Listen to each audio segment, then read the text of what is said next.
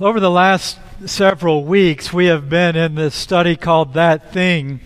So we look at how to live faithfully with a, an area that is a constant struggle for us.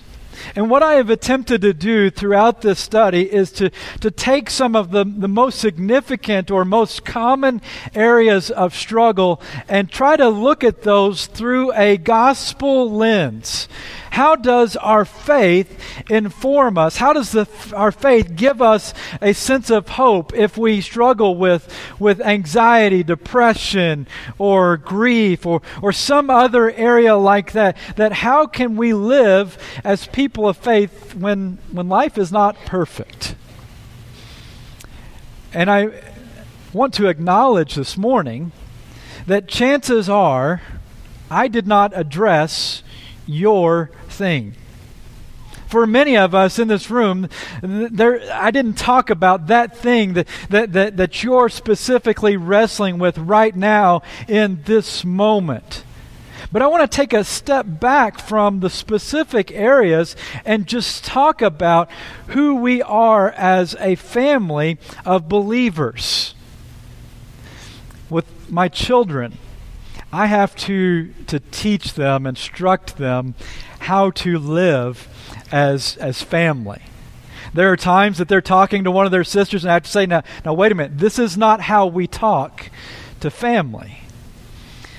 And that's what this morning is intended to do. It's going to, to take a different approach and look at maybe that thing isn't, isn't some of the things that we've talked about, but for some of us, that thing is we have someone that we love that, that they are an addict. Or, or somebody that we love, they are, are, are going through grief, and we, we don't know how to, to be with them and be family with them. I want to begin this morning with showing a, a, video that, that comes from uh, Brene Brown, a, a, speech that she gave uh, a few years ago that has been set to uh, a bit of animation, in which she talks about the, the difference between empathy and sympathy.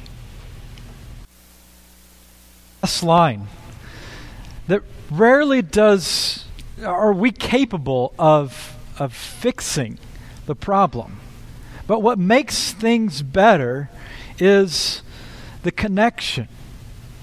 See, I don't want to, whenever I'm talking about some of these issues, I don't want to give the impression that, that if you'll just put your faith in Jesus, that everything is going to be better. That, that tomorrow you're going to wake up and you're not going to be addicted anymore. Your, your marriage is going to be perfect. That, that everything is going to be in order. Because that's not the truth. The reality is that for many of us, what, what, we, what we experience, perhaps the, the best term isn't healing, but it is recovery. It is a process, it is a, a journey of recovery. Matthew Stanford, in his book Grace for the Afflicted, has presented a, a model of recovery, where he identifies that the top uh, line of this image is the, the, the, stage that somebody that has, has experiencing some form of mental uh, illness that they may be in. And it begins with distress.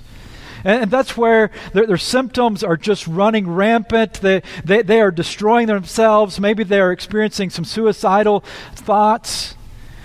And the bottom half of this image is, is your relationship to that person.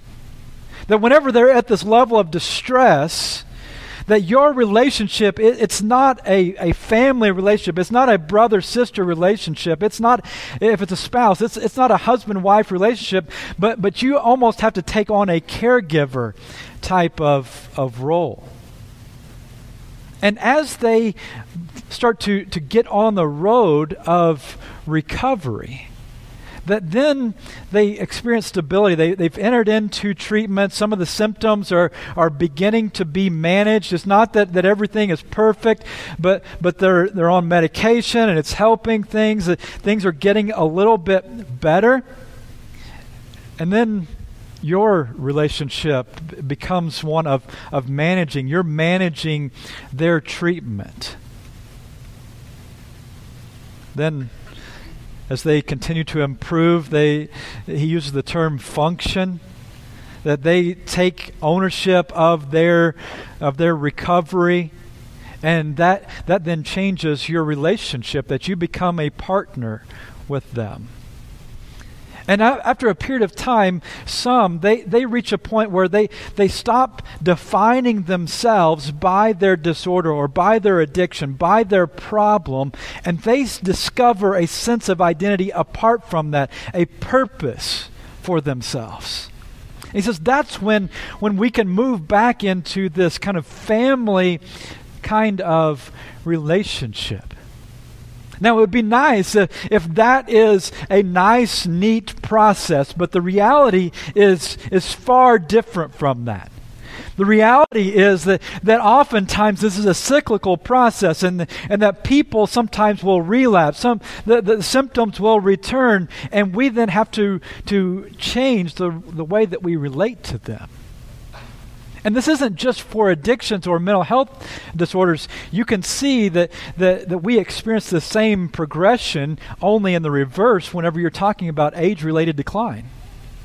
And some of you are there now. Some of you have been there with, with your parents or with a, a mate, and, and, and they are experiencing some of this decline, and your relationship is changing as a result of that.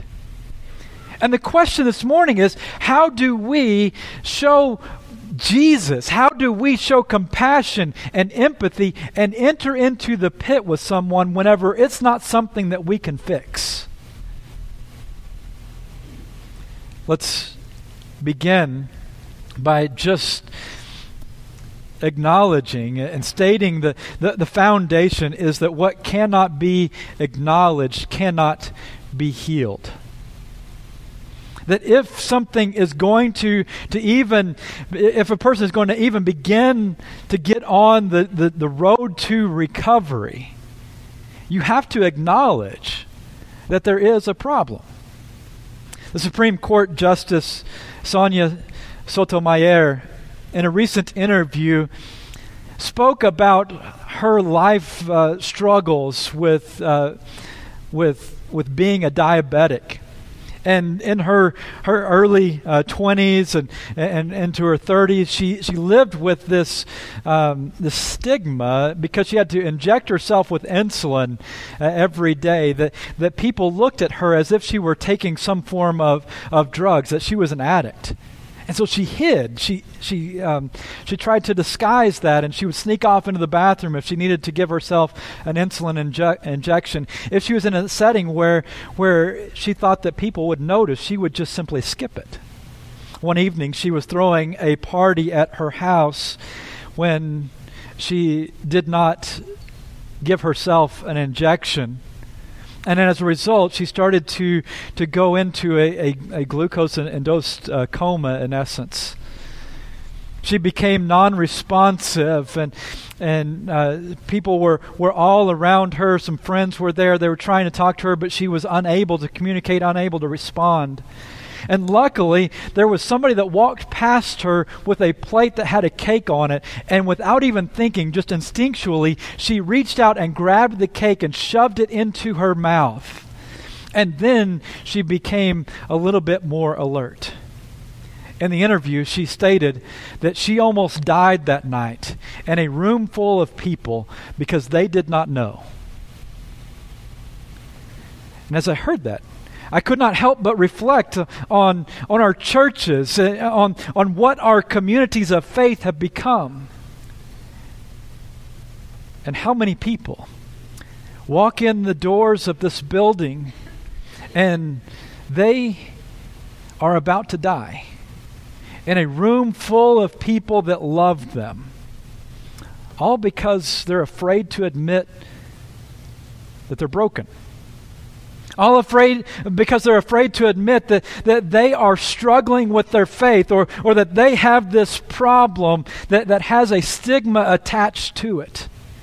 And my point and my objective in trying to address these issues is to, to bring them to the, the forefront of our discussion so that we can begin to accept that this is a fact of life that we are broken people. That's what the Bible teaches us. Romans chapter 3 says that, that all have sinned and fallen short of the glory of God. That no one escapes this. Everybody is a broken piece of pottery. Jesus will say in Mark chapter 2 that, that it is the sick that need a doctor, not the healthy. In speaking about his reason for coming, and he adds that I've come not to call the righteous, not those who have it all together, but I've come to call the sinners. And we need to, to do a better job as a church of creating this culture where people can acknowledge the struggles that they are facing. And a big part of that is making this mental shift or this emotional, emotional cultural shift within our body that, that we stop trying to fix people and we instead see ourselves as burden carriers. That's what Paul says in Galatians 6, verse 2, that, that you are to carry each other's burdens.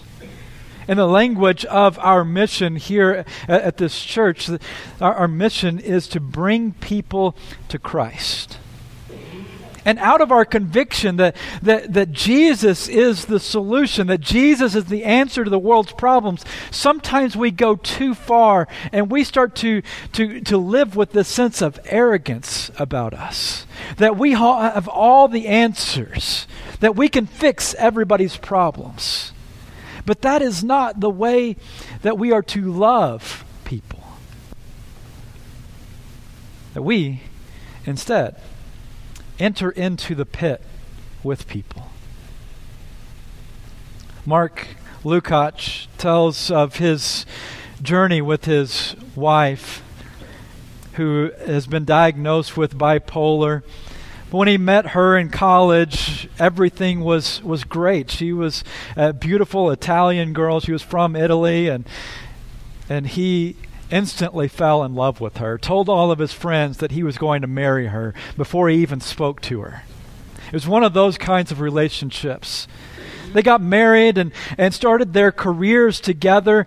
In her first job, after a period of time, she started to experience anxiety that was just crippling, that, that she would stay up all night worrying about work. And, and then she started to hallucinate. She started to speak and, and have conversations with Satan. He writes about his life with his wife that she's been institutionalized for treatment a couple of different times in a book called My Wife in the Psych Ward. He shares of how he's learned of, what love is through that relationship that whenever he first met her, his definition of love was, was one of joy that, that she made him feel good. She made him feel happy. And so he did everything in his power to spend as much time with her just to, to, to capture some of this joy. And he thought that's what life was. That, that's what love was. It, it's just, just capturing as much of this joy as possible. But because of, of her struggles, that, that joy it started to go away. And he started to wrestle with, even as a person of faith, how can I stay married to someone that, that is going through all of this? He described one night that she looked particularly disturbed, and he asked her what was wrong. She said that she's trying to think of what to do with the Vespa key they had a, a, Vespa and they only had one key to that Vespa. Living in San Francisco, at that moment, she was thinking about driving to the Golden Gate Bridge and jumping off. She said, if, if I keep the, the key with me whenever I jump off of the bridge, they're not going to be able to find the key and you're not going to have the Vespa. You're not going to be able to get it back home. But if I leave the key in the Vespa, then somebody may steal the Vespa. They'll just see it sitting on the side of the road. When he heard that, his heart just sank. This is not the life that he envisioned having with his wife. And, and then he moved into this, this next stage of love that he, he describes as the, the, the mother bear love. That, that then love became just protecting at all costs. And so he stayed up all hours of the night with her. Anytime she would start talking about, about having the, these depressive thoughts or thinking about killing her, herself, he, he would immediately jump in and say, say, Don't do that. Don't think that way. And he would start to remind her of, of all the good things that were in her life. But that seemed to, to just frustrate her. That just seemed to, to, to make things where she, she bottled them up and she wouldn't tell him what was going on. And it was out of the depths of that pain, the desperation, that he discovered a new stage of love that he describes with the one word of listening that he realized he can't fix her. And so whenever she would start to talk about the depression, he just listened. He just asked her to, to tell more. And the first time he did that, she said that, that that's the first time that, that she's told him about that, and she's felt better about it. He learned that, that it was through this, this shift uh, uh, of not trying to fix it, but just trying to carry her burden, just, just entering into the pit with her, that, that somehow it helped. Somehow it lightened the load for her. Paul, writing in 2 Corinthians chapter 7, describes some of the pressures that he is feeling from, from other people, some of the abuse and and the pain that he's experiencing, and the, the internal pressures that he's, he's putting on himself. These, these issues that, that he's wrestling with in his mind and in his soul. In 2 Corinthians 7, verse 6, he says, The God who comforts the depressed, he comforted us by sending Titus to us. That's an interesting way of phrasing it. Because Paul does not say that, that, that God made all of these thoughts, all of these struggles, all these issues go away, but instead what, what he says is that God, God comforted us through the relationship of another person. Somebody that was willing to come and get into the pit with us and just listen. Oftentimes, that is the greatest resource that, that the church can provide. It's the greatest resource that, that you can provide as a Christian. It's just simply to acknowledge that, that you're a brother, that, that, that you are, are a sister, that, that you are someone that, that loves in the name of Christ and you don't have the power within yourself to, to fix the problem, to make everything better, but you can enter into the pit with them. You can love them. You can show empathy. You may not have experienced the same issue that they are experiencing, but you can identify with the emotional experience. You can identify with some sense of frustration or some sense of, of sadness, some sense of, of hopelessness. See, we have created this myth in our culture that, that in order to, to really help someone emotionally or spiritually, that you have to have gone through the same kind of experience. But you know, whenever I go to the doctor, if you have to go to the doctor and have open heart surgery, the, the first question that you ask is not, Have you yourself had open heart surgery? It's not that important. And it shouldn't be that important whenever it comes to these other areas of struggle. I think that's why Paul, or not Paul, but, but uh, uh, Hebrews chapter 10 encourages us to, to uh, begin to, to get creative about the ways that we can motivate one another to acts of love and good works, that we don't give up the, or neglect the habit of meeting together as some people do, but encourage one another, especially now that the day of his return is drawing near. We have approached the, the, this kind of time in our culture where church attendance is not all that important because of mobility, because we can travel, and because of, of uh, a number of different factors, people are attending church less often. And frequently, it's not that, that, that, that they don't love God, it's often just a result of I'm not in a place where I really need someone else. But Hebrews says even if you don't think you need someone right now, the bottom line is someone someone needs you. Someone needs you to, to be there every single week because for them on that day, it took everything they had just to get out of bed and walk through the doors. And they need a familiar face. They need a consistent face. They need someone to come up to them and, and wrap their arms around them and just to give them a hug. Not even to say a word, just to, to offer a handshake, just to, to be there with them.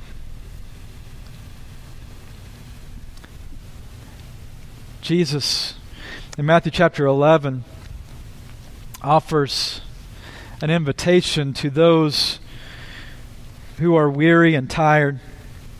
He says, Come to me, all you who are weary and burdened, and I will give you rest.